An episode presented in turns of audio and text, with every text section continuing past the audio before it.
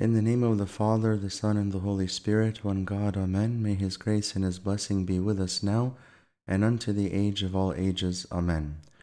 Today is the twenty-ninth day of the Coptic month of Hatur, and the twenty-ninth day of most Coptic months is very special because the Church in her wisdom commemorates the feasts of the Annunciation, Nativity, and Resurrection of our Lord Jesus Christ. We have this commemoration on the 29th of every Coptic month, with the exception of two months, Tuba and Mishir. When we think about these great feasts, the Annunciation, Nativity, and Resurrection, we see in them God's divine plan for our salvation. In the Annunciation, we celebrate how God sent the holy Archangel Gabriel to the Holy Virgin Mary to announce that the Word, the second person of the Holy Trinity, would take flesh from her. In the Feast of the Nativity, we celebrate the birth of our Lord Jesus Christ, the coming of the Messiah to save his people. Finally, in the Feast of the Resurrection, we celebrate our Lord's victory over death and its power over us through his life giving death and resurrection. All of these feasts commemorate events that were part of God's divine plan of salvation for us. How was it possible for God to take flesh, submit to death, and raise himself from the dead? These events are wondrous and mysterious and above all human knowledge. They are above human understanding and above the understanding of the angels in heaven. And though we can never truly understand these wondrous events, we are recipients of divine grace through them. St. Paul teaches us in Ephesians, But to each one of us grace was given according to the measure of Christ's gift. All of us today have a measure of grace from Christ. So what is left? What is left is for us to strive towards a perfect Christian life. The grace God has given us through his plan of salvation is a divine gift. But what purpose does this divine gift have if it is not converted into a life that is pleasing to God? Our church in her wisdom gives us practical instructions for living this perfect Christian life every morning.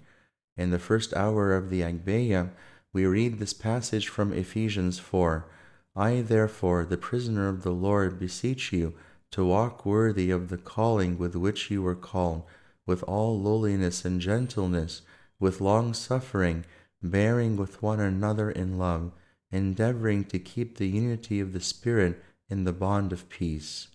This is the plan of the Christian life that should be our response to the divine gift of grace God has given us.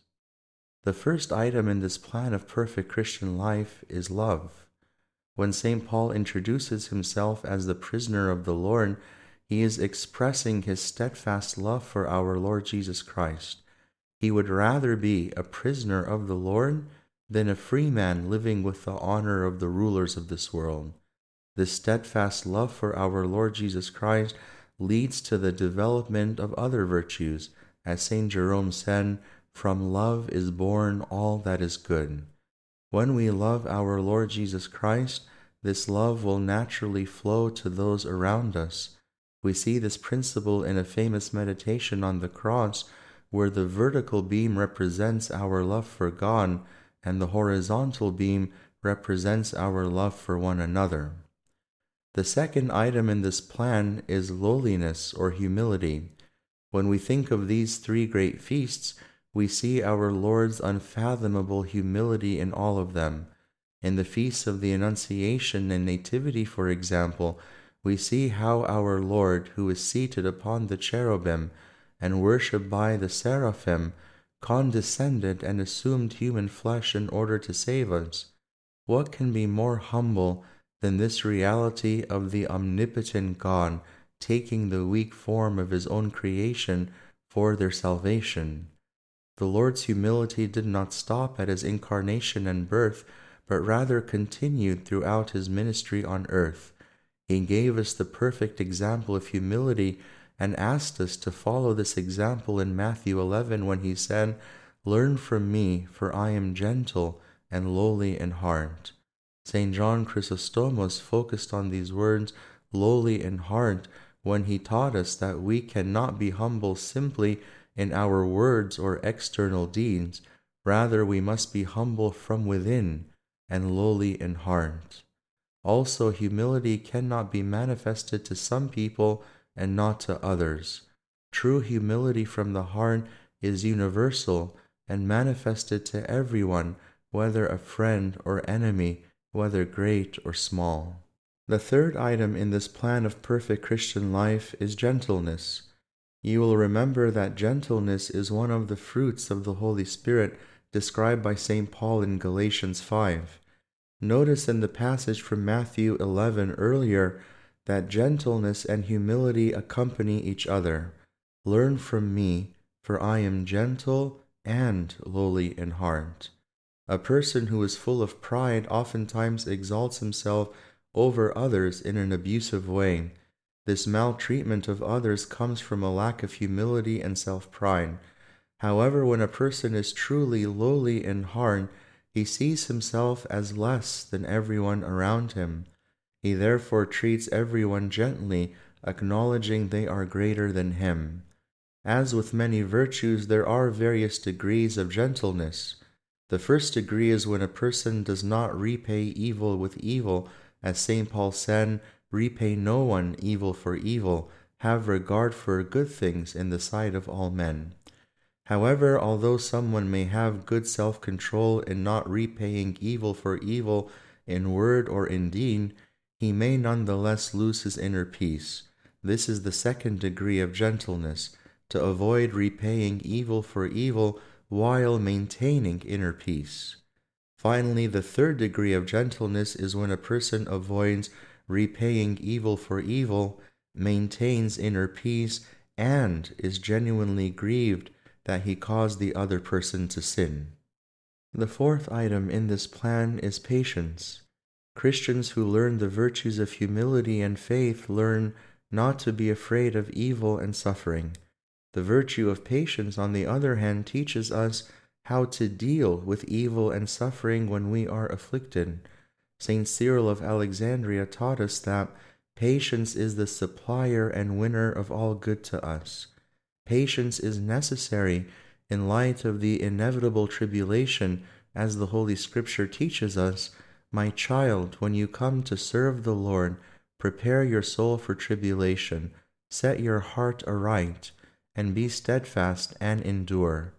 Thus it is for us, through faith and humility, not to fear tribulation, and through patience to endure tribulation with steadfast hope in our Lord and His ability to deliver us.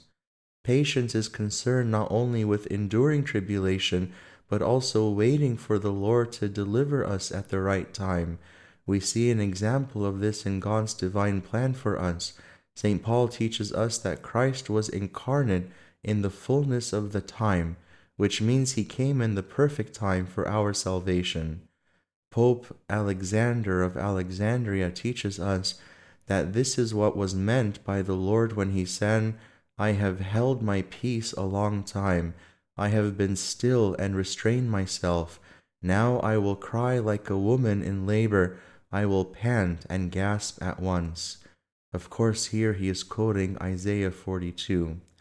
So we have to be patient in our lives, enduring all things, and waiting for the Lord to deliver us at the right time. The fifth item in this plan of perfect Christian life is maintaining the unity of the Spirit and the bond of peace. We are all united together through the Church with Christ as the head. As one Orthodox ascetic said, the Church is Christ, his body living in history. Just as the early Christian communities gathered around the bishop and or presbyter to celebrate the Eucharist, we are likewise held together by the mystery of the Eucharist in our own parish churches. St. Paul teaches us, We who are men are one loaf, one body, because we all partake from the one loaf. The Eucharist is one of the oldest symbols of unity in the Church. In the Didache, for example, we find the following prayer as this broken bread was once scattered upon the mountains, and was then brought together and became one, so may thy people be gathered from the four corners of the earth into thy kingdom. This is an amazing mystery that we celebrate in every divine liturgy. Through the mystery of the Eucharist, we are bound together in the unity of the Spirit. So our unity is clear, but how do we preserve it? We preserve it through the bond of peace, which is participation in the mysteries of the Church, and prayer, and reconciliation with one another, and the exercise of virtue. My brothers and sisters, remember, we were created for the purpose of living the faith and making it an active part of our human existence. We were created, as Saint Athanasius wrote in his famous treatise on the Incarnation, out of the lavish abundance of God's goodness and, of course, love, to the end that our activities might reflect these godly qualities. We were created to partake of the glory of God, which is the productive aim of our every action. As Saint Irenaeus of Lyon expressed it, in all that we do, we strive to share in God's divinity, and thus, according to the words of Saint Gregory the theologian, transform by our lives, actions, and Christian witness the world and all things in it.